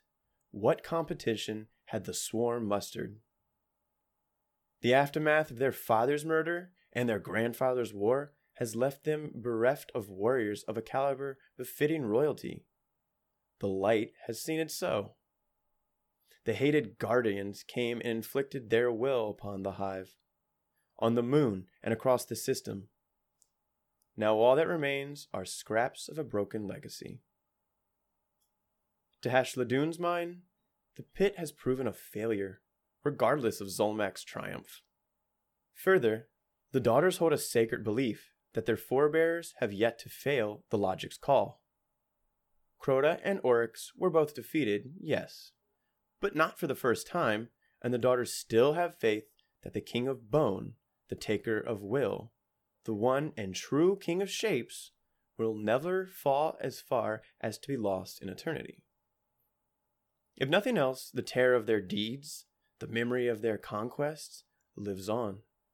Like nightmares that may be awakened for the weak to truly know fear. In that faith, the daughters have made plans of their own, schemes to rekindle the greatness of their lineage, strategies born beyond the pit. Thus, deep beneath the Hellmouth, their heirs probe strange new possibilities from the ancient discovery. Possibilities that will forego the pit to carve new paths and new understandings through which the uh, logic may yet prove their grandfather's authority. However, those who would see their family unseated, those among whom they now stand, would mark their research as an affront. The logic is the logic, they would say. It is known and it is good. But they lack imagination. The logic is not simply brute force, it is cunning and guile. It is survival. It is victory born of all that makes a king mighty. In the pit, Zulmak unleashes a battle cry. He is ready to be done with it all. He is ready to claim his crown. Hashladûn considers him with disgust. He will never be a king, only ever a tool, blunt and brutal. Should he be appointed as a champion of the pit? Should he be crowned, the daughter's plot will be threatened before they ever truly begin. So this this card really shows that there's like a finesse to the way that the siblings really consider what sword logic is and like who actually has the um I guess I would say like it's it's kind of like if you um like if you're voting for like a new prime minister, let's say, like the siblings are super bougie and they want someone who has that like kind of breed and finesse and charm to be their leader because it's not just about that that brute force sword logic of I am the strongest, therefore, you know, like ape strong together kind of thing. Sorry, Titans. It's not that's not Um, it's just not it's not that shotgun ape. There can be it's not the finesse to shotgun shotgunning. ape. Like yeah. there can It's be that kind of thing. you know? yeah no there is Yeah. definitely you know if you're gonna like i don't know we're not gonna talk about shotgunning right now i i played enough trials that i'm done with it uh but um this is like zulmak is like ape strong together and the sisters are very much like no you're not like you don't you can't be our new president because like you don't have that that like the battle tactics and like the finesse necessary because I mean if we remember in earlier cards like he's just he has like fucking stuff sticking out of his back and he's just you know he's just a disaster and yeah he's strong but he's just like I I feel like he just swings swings his sword blindly until everything is dead in front of Yeah. him And that's the interesting really thing think I think it. about like this whole sword logic thing. Because to start off with, I mean, that's how the siblings got to their point. They had to start at Zulmak's thing. So I think on one Mm-hmm. Right. point you could say that Zulmak could get to that point. But yeah, exactly. The same thing as what Mhm. you're saying is they're basically holding this tournament thinking that it's going to fail anyway. And in the background, they're working on how to just bring back their fathers or their grandfather or that lineage. They're doing what like Malkanth and the siblings are doing, kind of like Mhm. unsanctioned kind of stuff. And I think you make like Yeah. a great point that's like they think that he cannot have the same finesse, even though he basically basically is following the sword logic as Oryx establish it. Mhm. I find it quite ironic that they're more going through the sword logic that Savathun uses. They talk about how the sword logic is also cunning and guile. Right. And so the brute force aspect was just one. It's one of those things where like one person's been in reign for a long time. You imagine it like a dictator in a country who's been there for a long time. When they're gone, you know, Mhm. people might think that things are just that's just how things are, and then you realize that you could change. You could have success with something different, you know? And it's just it's very interesting to see that like we're talking about how like Malkanth uh, Azavath and Akrazul are like, we gotta hide this. But then Hashladûn and her siblings are doing something else off in the dark. right. Exactly. Mm-hmm. And I find it interesting because these are all part of Oryx's brood. Yeah. So like Yeah. they were were tithing up to Oryx. hmm So Mhm. we're starting to see that dissension in the uh Yeah. The Yeah, that's- brute the dissension in the ranks. And, yeah, and that's yeah. that's one Yeah. I want to mention. Mhm. Like I forgot the the term swarm. That's a capitalized description that I don't know if we mentioned. That is referring to like the great mass of kind of like these lesser hive who we assume are of like Oryx's lineage, which is why they're talking Mhm. about a leader over the swarm. It's not necessarily all hive, but it's like this group. And then your point, I Mhm. think it's hilarious that this infighting, we're going to see it more later, is actually kind of more of a Sabathoon's kind of like view on sword logic. Mhm. And, you know, spoiler alert, we already talked about it. the Witch Queen. The Witch Queen uses this to her advantage, uh, which we'll see later. So, Sabathoon, Sabathoon, Witch Queen, it's, we know. We know. Elemis knows. Elvis looked really upset that. Yeah, knows. no, he looked really upset that, that you said Sabathoon. This is a point where I have to talk I just want to correct Sorry, it man. because, yeah, I This I is know. legit Sorry. Sabathoon. I'm not like theorizing I like know. crazy at some point. you're not like the nine Yeah. is really Sabathoon. Exactly. I'm not telling you guys that I the know. emissary of the nine is Sabathoon. This is like actually stuff we're gonna get into. the later. emissary, the nine is really. Although I was playing um unrelated, I guess. I was playing yeah, definitely. I was playing a little bit of um what's that game mode that nobody plays anymore for spare rations? Reckoning. Reckoning. Because I was helping LC do some reckoning. And I like she uh Like how the- you just call it the that thing that emissary no one does has with some really interesting quotes that I was just like, ooh. So I was just sitting there listening to her Yeah. random quote every time you run in. Oh man, but yeah, Oh, no, yeah. this is not that kind of thing. I promise. Witch Queen Sabathoon that comes later. But I just thought it was funny that like the siblings are kind of like doing that kind of the not the original, the Malkanth, Azavath, Akrazul. They're doing that, but even like Hashladûn, Crota's own daughter, is doing a little bit like Mhm. cunning in the background. So I think it's funny that they're literally instead of like describing their father to bring him back the way that Oryx did for his other siblings, they're literally describing in their actions Sabathoon. So if we're following kind of the logic of how things have worked, that kind of just makes her more powerful in a way. Yeah. And it'd be Mhm. interesting. It's, it's it just makes it really interesting to see that like she's probably been working in the background in reality just as much as we sometimes joke. I have a question. I have a hive Let's question. I have a hive question as a as it Yeah. goes to Savathun. So the like the worm gods, can they choose like where they like give their life to? Or are they already like written that like, you know, that captain or something or whatever, the knight, like when he dies, So like does it go to like a certain worm god that like Mm. brewed that or can they like choose As- like where their life goes to? as far as like going from the originals uh, sisters up to the the worm god, I don't know. So yeah, I would say originally no, they were just tithing up. Um, it was their personal worms that would kill them, Mhm. and so the actual tithing, the real process of who gets power, why the hive have to pass up to each other, it's ultimately the worms who pass it up to the worm gods. So, and we have no information Okay. about what the actual parasites inside the hive, how their actual energy process works. However, the Mhm. one example of a choice would be that of Nokris and Xol. Um, it talks about how they're Mhm. kind of working together. So there might be a way where a worm god can say, I'm going to stick my lineage of worms into your group so that I personally can take that power.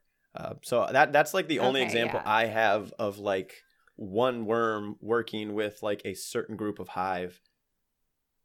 Well, Mhm. and and as far as Nokris, like he was from Oryx's brood, so like He was there might Yeah. there might actually be a way for the worm to like bypass it all and choose a new worm god or something. Because I wondered with all this like backstabbing that they're all doing right now, where's like power go. if can their yeah, so can their power be diverted to different a good power outlets? and that's one of the things we that's Depending on, another like- thing like you're saying like we always think of it as the tithing process but in reality the tithing process came about because of oryx it wasn't originally Mhm. like a worm thing the worms gods Yeah, but now it's there. the worm gods get power it's from now involved each in individual worm um so because when and I'm sure it's like it, distributed across the gods themselves. yeah, so the gods get all the power. Because remember when Oryx did it, he said, take enough to feed your worm, a Mhm. little bit to grow, and then give the rest to me so that I can feed my worm. But 100% of it goes to the worms. So while Oryx personally, let's say, was getting so much, the worm gods were getting like Mhm. like all of it. So I would think that the worm gods where their lineage comes from would be based off of which teeny little worm that you know when you kill a hive they're laying around or some of the missions where there's just a bunch of nasty worms laying all over the ground mrs hyven hates that one Guys, I solved it. I solved Yeah. Destiny. It's all pyramid Mhm. scheme, and the pyramid ships are the literal pyramids. that's what i'm of the Hive saying i know oh god. that Solved goes it. right up to Solved that's it. why i think the worm gods High five. go Let's all go home. to the pyramid ships and the pyramid ships are like the Yeah, traveler version obviously. of which goes to the, the darkness Mhm. yeah but i would Yeah, say though yep, we do hear scheme. references of worm gods being of different sizes so i would say the larger bigger worms maybe made more spawn so therefore they get a little bit more Mhm. energy which is why even the worm gods have some sort of hierarchy Yep, because Xol was small. yeah Xol was the smallest of the Right. worms and because one of them is was Oryx's well, ship he did turn himself into a sniper rifle, so That was real small. he did go like, "Hey, Nokris, hey, hey, hey, come to Io, come check this shit out. I turned myself into a sniper rifle. Look at what I At least put a piece of him in there. That got nerfed again. Again? Oh, PVE blanket nerf. Stop. Yeah. Alright. but no, that was a really good question, actually. Props to Orchid Yeah, that was. for topical conversational tangent. It was good stuff. I have it in me once in a while. It's all. oh, you got up it. You got next, it. Like five episodes. you got it in you, but okay. Phrasing. I'm just done. Yep. Cut. All right. I'm gonna read this next card. This is the last card. Okay, eleven. The anti-logic. As above. The butcher queen of the slaughter pits rises to the first balcony, chest heaving and eyes thin with focus, baptized in a clinging muck of bone dust clotted thick with gore. The congregation is unsure what to make of the display. Fear grips the craven court of the necropolis. All recognize Azavath, but she is no fighter, and her song, though deadly, is far from the perfected pitch of others among the broken choir. In each hand, Azavath grips heavy cleavers, each weighted down by chunks of their victims. Below, a thousand corpses rest in pieces. Brave Zulmak, he who came so very close to proving the logic, is spread wide, limbs removed, a cavity where his heart once beat. The congregation asks Azavath to explain herself. She is no warrior, yet she fights like a conqueror. She has sought no claim, yet she has butchered a champion. The logic was almost met. What gives her the right to? The wicked scholar admonishing the singer is split in two as one of Azavath's cleavers move through him as if he were air. The congregation panics as Azavath's rage is unleashed upon them. They are not fighters. They are plotters and manipulators and cowards. They are everything Akrazul hates. His new flesh, his new bone, allows him to manifest that hatred with swift, ruthless aggression. He thanks his sister and knows she would be proud of the blood he now sheds. She gave of herself that he might once again fight for all they believed in. On this high perch above the gore filled pit, as the would be advisors to a non existent king flail and fall, he kills for her, in her, as her. Tower after tower, coward after coward, the bodies of the truly unworthy litter their blood temples. Screams echo through the expanse. Akrazul and Azavath are one, and in that joining, he is no longer the same. Akrazul no more, only his anger remains. He considers that the slaughter of the puppet masters was not part of Malkanth's plan. She would be upset, but she no longer matters. Only vengeance matters. Only the ending of all who have failed the swarm will sate his lust for carnage. Among the congregation, the daughters of Crota move to escape. But Bezerith turns to her sisters, asking them to consider the moment. As the four edge beyond Azavath's warpath, they use the chaos to cover their own sins. Drawing daggers from their cloaks, Hashladûn, Bezerith, Kynox, and Vashir assassinate those who they believe to be a threat to their schemes. Azavath will take the blame, and even if they are found out, there will be none left to challenge them. As below, a voice calls from the pit. Azavath pauses her massacre. The voice is familiar, yet strange, other. Below, Malkanth hovers over the broken bodies that cover the ground. Azavath eyes her remaining victims and then turns to her sister. Malkanth calls again. Brother, I have need of you. Azavath leaves the high red perch, while the few remaining of the congregation flee, led by the daughters, who feign distress. In the pit, Azavath considers Malkanth with care. The silent death singer is confused, uncertain. Malkanth floats near, a gaping wound scarring her center, and whispers in her sister's ear Our path is flawed. Your rage is a burden. Let me lift it from you. As Malkanth sings a familiar song in an unfamiliar pitch, Azavath's eyes widen with recognition. She tries to speak, but cannot, her voice having been shredded in her unmaking. The song continues, and Azavath bleeds from ear and nose and eye and mouth. Her bone cracks and her flesh bubbles until she breaks. Malkanth smiles once more.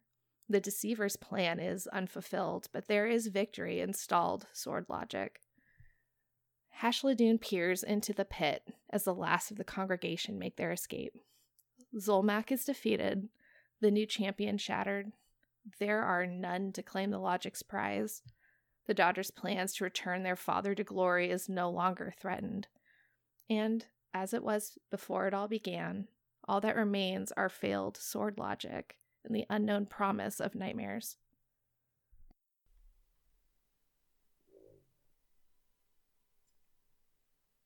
I personally like the as below section of this. Mostly because it's talking about like stuff that we can actually see in game. You know, it, it's talking about how Zulmak is down in the pit. Um, it it's the siblings.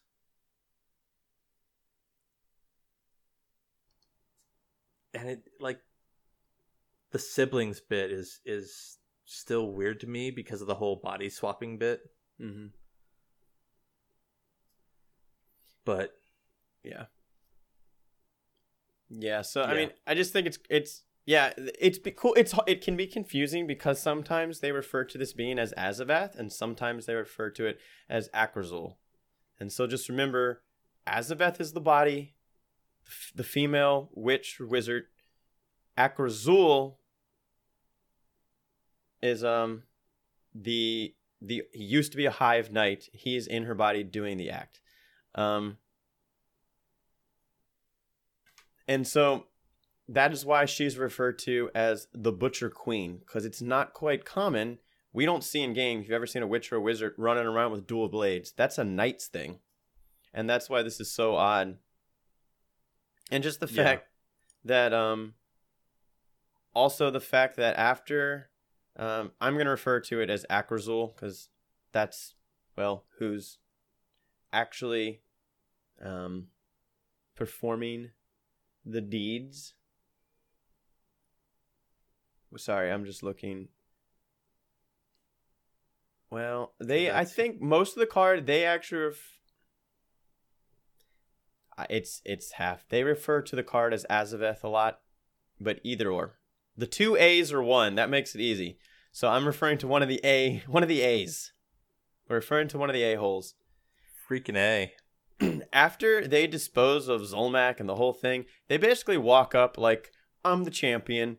And some of these like scholarly manipulators up there are just like, oh, what do we do? Send so and so to go see what in the world's going on down there. And immediately, Akrazul Azavath is just like dead, cuts him right in half, and then just continues up. Like, usually a champion wins and the, per- the pit disperses. No, someone else just comes out of nowhere, destroys everything. They're like, this is so and so who's not a warrior, has never been in the fighting pits. And then they stroll up and are just like, hey, I'm coming to get my medal. Like, I'm not, forget the podium. I'm coming up to like the chairman's box, whatever. And, and then just goes like crazy, wiping everyone out. And then, of course, as we said, the crazy thing, we got the other siblings, because this is all a bunch of family drama. Hashloon and her sisters are like, we didn't want a champion anyway, so let's take this chaos to help murder everyone, and everyone will think it's this crazy being that we don't understand right now. It, at this point, they think Azavath, who's gone crazy. And it's just a whole lot of um, manipulation and cunning that, as I stated before, is going to basically just be fuel for the Witch Queen, which we're going to see next week. Yeah.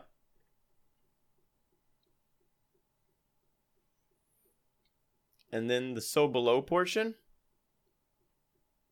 This is after all that's done. Basically, Malkanth is like, hey, brother, stop your carnage for a second. Come here, I need you. And he's like, oh, okay, sister. He goes down there and she starts singing basically a death song. And he realizes what's actually happening and that uh he's basically kind of screwed and that's kind of how it ends Hashladûn ends saying she's happy that she can continue her forbidden research and it appears at this point that Malkanth manipulated this whole situation into her being the only sibling that that survived and her gaining some power and this is actually where the story ended for a long time. And this is why, um, so for example, um, we were supposed to go back onto Focus Fire Chat and do an updated updated episode. They have covered this portion. So if you want some more information, go listen to Focus Fire Chat. Um, we never actually quite got to uh, the the extra portion that we were going to be covering because my three hosts went over there and just had so much fun that they couldn't even record that was a fun time for you. I just was yeah. listening from the other we room. all That got derailed. But just so you know, if you want more information, go back. Or if you've listened to Focus Fire Chat and you're coming to us, next week we will kind of get into how this all plays out. Um, you know, as I mentioned, it seems as if Malkanth kind of just played her siblings and now is killing her brother and take slash sister and taking all the power. Uh, but we'll move into next week to kind of see what's been going on behind the scenes, which is a pretty pretty interesting uh, conversation. That's where all these kind of crazy ties are gonna gonna get tied Where up. everything is going to come together. Everything's gonna come together. We're gonna see some some fun stuff. But I think that finishes this episode. All right. Any other thoughts on the cards or the story up this far? It's still confusing as hell. I like the story. It's it's a, it makes more sense now than it did at the beginning. Yeah. Yeah. Next week is like me, more confusing, but least. kind of clear stuff up. It's one of those like you you have answers, but you have also more questions. That's just how Bungie writes their lore, though. I think. That's Yeah. how yeah. Well, and like that's how the hive are. Yeah, it makes it fun though. You know. Yeah, it does. It makes it fun. So, uh, shout outs. Let's start with Hyven. Oh, just changing up. Um, Well, I don't want to go first. Why? I don't know. nah, it's fine. Um, shout out to Elsie. Been playing a lot with um with him and Mrs. Hyven, as we mentioned, and shout out to Mrs. Hyven, the wife, for enjoying Destiny with me. We've been playing a lot. And honestly, I probably wouldn't have played Destiny this past week. As I mentioned, I have a beta code for Valorant, and Apex has a season out that my other buddy wanted to play some. So I've played a little bit of those games, but surprisingly, even in this lull, um, friends have kept me playing Destiny. So shout out to those guys for um, for giving me a, a, a fun week. You know, we talked about quarantine can be a little crazy without people. So it's been nice to just spend the time, you know, making a new friend. And it's actually been crazy because we've had a lot, we actually have a lot in common with, um, Nice. and making like a real friendship with someone you met on the internet. Crazy thought, right, guys? But it happens. Well, That's heck, that's how we all started here. Exactly. That's how we all met each other here. Pretty true. Orchid. Is it my turn? Oh, my turn. I'm not last like I usually am. Um, shout out to the great people at Destiny Unfiltered. Thank you for having me as a guest. I really had a good time. Um, you guys should check out their stream if you are able to. They stream at, I think it's like 8 p.m. Eastern um, on Twitch, 8 or 9 p.m. Eastern on Twitch every Tuesday. So um check out their Twitter and their Twitch. Like they're pretty great. It's funny. Sometimes they talk about Destiny, not always. But you know what? Whatever. That's fine. Um shout out to my friend uh BK Spleens. Um you are a wonderful amazing person. Uh thank you for being a wonderful amazing person. That's it. Yeah, I saw that they followed us on uh, Twitch. Yep. Rick's the one that controls that account, I think. Gotcha. Rick or Ryan. It's one of the two. They're the only two on it, so Makes it easy to remember Yeah. at least. Yeah. Mhm. Uh, for myself, so shout out to Mr. Pickles, Close Harmony, Micro Ike, Macho Man Randy Savage, um, and Chaotic Josh because we jumped in yesterday, as in Saturday. Um, and we did Vault of Glass for some of their first completion and Crota's End for some of their first completions. Those are fun It ones was- to just go back and do. I can't imagine first time. It was so fun. I'm really jealous. I, I had such a good time doing it the first time that I'm really jealous that they got to Were they new that. to D1 Well- in general? Uh, some of them were like they had brand new characters. That's got to be crazy. Pickles. It feels very different Oh, if you go That's back. crazy. Pickles had never done Mhm. any of the raids there, so like this is his first D one character. Um, and it it was like we did vault on on normal. Went through it just to to get the the feel for it, and then he was like, you know what? Let's do Crota. Let's do hard mode. What's different there? There's a lot different there. the only thing that's actually different between normal and hard and and like we Well, there did was challenge mode, wasn't there? we did hard Yeah, mode but it wasn't the thinking of. 390 hard mode Yeah, yeah, okay. they aren't high enough for that Oh. yet so it wasn't the 390 version it was just the level 30 Yeah. Hard yeah, mode because D1 had Oh. normal and hard, but back in D1, the challenge mode was actually Mhm. a challenge, unlike just like the one modifier That's thing what that I they do in D2. of. Right. Thing. hmm so it was literally just you die you can't come back Yeah. That's awesome. but it was it was fun I'm really jealous. Do you want to I was out? sword Such bearer. Do you want to shout anyone else you might be Mhm. forgetting on the list? Oh, shut up. um, shout out to um, Orchid for getting me addicted to Steven Universe. Very That's nice. not who But we Someone else. One I think he's You're welcome. One other one you're forgetting to mention that you are. Uh, shout out to Ishtar Collective and Baxter and everything that you guys do and for making this so easy for us. Indeed. Yeah. We're just giving you a hard time. We just let you do it because it's like your thing, but we always have to shout him out every episode. Mhm. Shout out to LMS Avatar in Discord is still Baxter. That's awesome. I'll change it eventually. yeah, no, you, you don't have to do that. oh, oh, Mrs. Hyven has a shout out.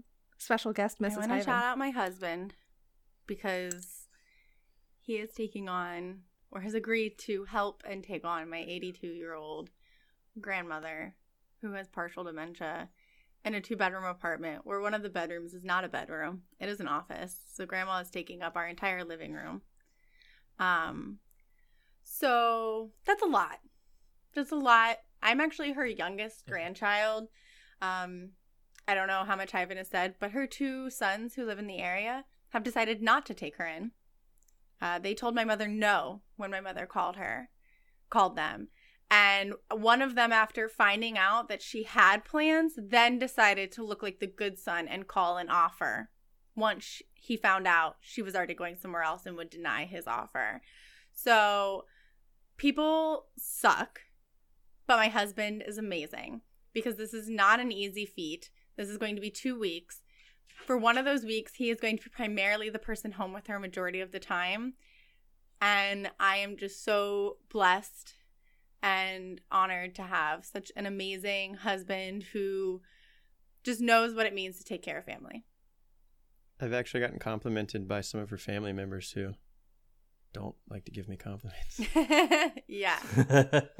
I was making a joke with my parents. They said if we pass the test, um, this is our addition. If we pass, we keep her forever. And they said, just a heads up, you've passed.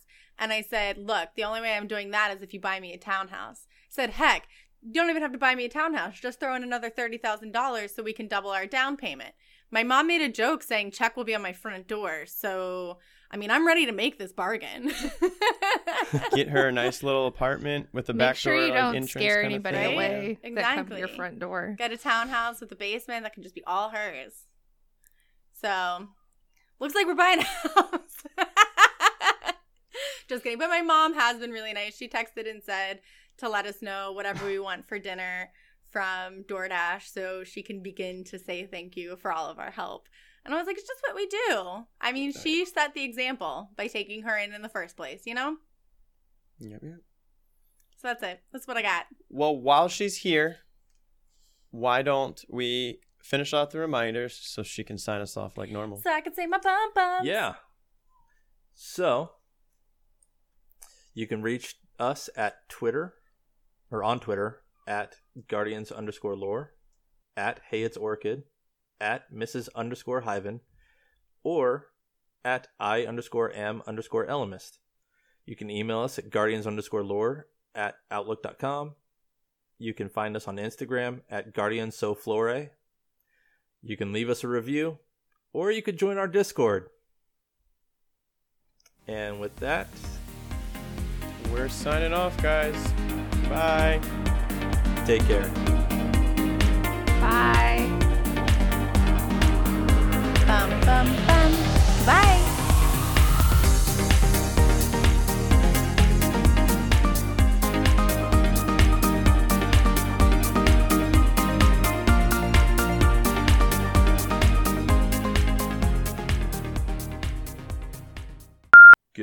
Morning, good afternoon, good evening, and good night, Guardians. Welcome to Guardians of Lore, episode 64. Re- Fuck.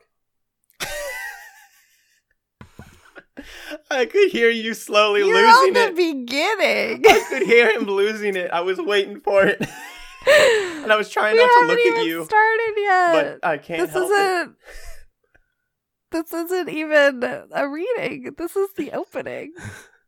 You know. It's It's because I was It's- doing You it know what, guys? normal. Like, I wasn't overdoing Being a fucking weirdo. Yeah, you can do it normal. Thank It God. totally threw me off.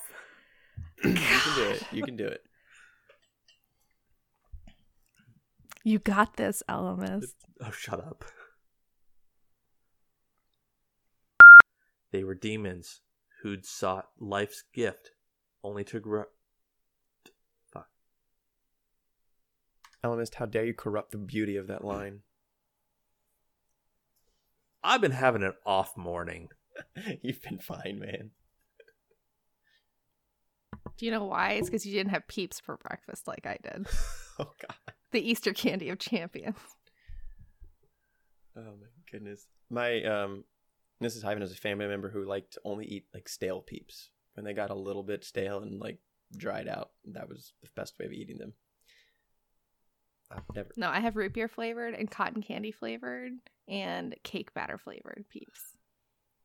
Oh. Because I know how to buy quality peeps from the store. And you better fucking believe I'm going to break my quarantine. I was about to say this is amazing tomorrow. quarantine food right there. See, my thing is, Easter's today, so I'm going to start buying all that stuff tomorrow Yeah, it's true. It's true. because it goes instantly on sale. Just let them get stale in the store. I don't think those things like ever go bad. Orchid's back. She had to go laugh. I had to go pee. Nonsense. Oh, good. I actually have to pee too. So I'm going to do that in a second right after. Oh, crap. I'm next reader. Well, after I finish. Do you Five to minute switch break? with me? Uh, Five wait, how, minute how many more cards do we have? Two? Just two. Two. Oh, I but can, they're I can- pretty long. I can do that. And if not, I'll pee during the next one when you guys are doing your thing. That sounds weird. All right, here I go. Okay. Look, Read your we were card. just talking about a lot of hive incest. Okay, it's just Hive cest is high best cest. you know what is it? You know, you know the the, the old nursery rhyme. First comes love, then comes marriage. First comes murder, then comes incest, then comes the consequences of incest hive babies.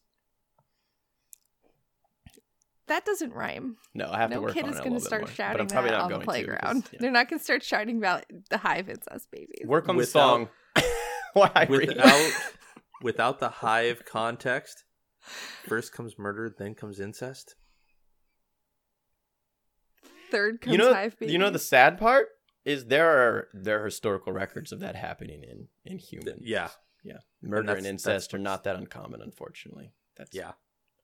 Well, like that's that's how old time king and queen, like family, you know, royal families were able to keep the blood pure.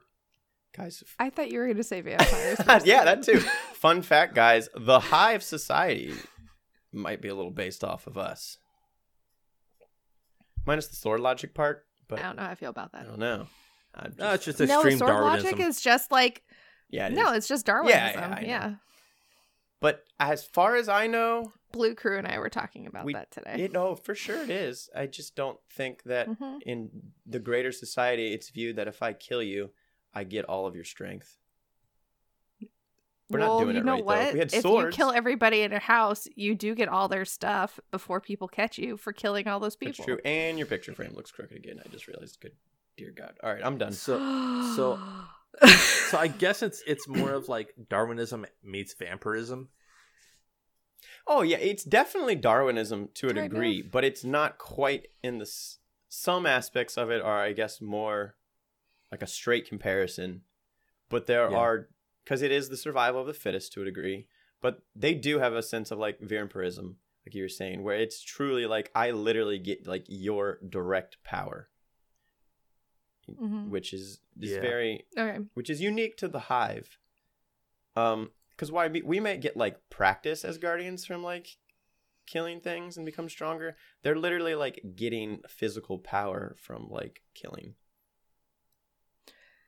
You know, I actually I had a thought when you guys were talking about um about how she's like going back to the roots and finding like the actual like song in it. It reminds me of people who join like baroque orchestras and like find the baroque instrument and like get the baroque bow to play with it and then like down tune their instrument to like 414 super or 415 Yeah. yeah. because they're they're like this is the only way it should be played we should only be at like a should only be 415 hertz because it's baroque music And I'm like, bitch, you don't know what it was back in the 1700s. They didn't have tuners like that. You had to tune it to like each individual like fucking like organ Yeah, in each yeah, room. exactly. You couldn't just like it- A is whatever you want it to be. Like, stop giving me that bullshit. That's exact. That's like a great like, example. Will like really makes me think that she's real like A is 415 hertz bullshit kind of. That thing. is a good example though, because I think that's kind of like why it's hard because like they at least acknowledge that nobody's been able to like get the true style, and I guess it's more of like Mhm. I feel like she understands that like she can't just say we just tune all these notes to an exact spot and Yeah. I'll get it. She's more like a I just gotta fiddle with this until it works kind of stuff. Mhm. She's really Yeah. she's that real dedicated person. Mm-hmm. She really wants to play that like that Bach part. She's down in her basement exactly just correct. practicing like crazy. Doesn't want anyone to hear. Just want Yeah. to kill anyone. That's Yep. how I used to practice. I didn't want anyone to hear when I was bad, and so I would hide so I didn't kill anyone. Oh, I, I, hated practicing in front of people. When even when I was married and lived with other people, I always made sure I practiced when no one else was at Mhm. home, so no one could hear me play poorly. And now when I practice here, I have headphones in, so I'm listening to the piece as I'm playing it, and I can't tell if I'm even playing it right because I can't hear it. So Further, the daughters hold a secret belief that their forebears have yet to fail the sword's lot. I was so excited that I said fail instead of fall that I just I lost it. but it is fail. I know. I was so happy that I got it right that I didn't pay attention that you to the next stopped words. recording to tell I, I us. just No, I take just I just randomly was like sword. Oh, that doesn't say sword. It just says logic. I, I take fault for the fail fall shit. Do you fall for it or did you fail? Okay, now we're just Yes. Is it is it a f- did fall fail? You fell for you fail for the fail. fail Or fell, fail fall. fell for the You're gonna it, fail. yeah. worry. Eleanor stumbled over the words fail and fall, and they were in the same line, so it was fun. Is she just sitting there on the She's floor with you? Her uh, siblings are here, so she's taking care of grandma, so she's in here ha- hanging with us for a little bit.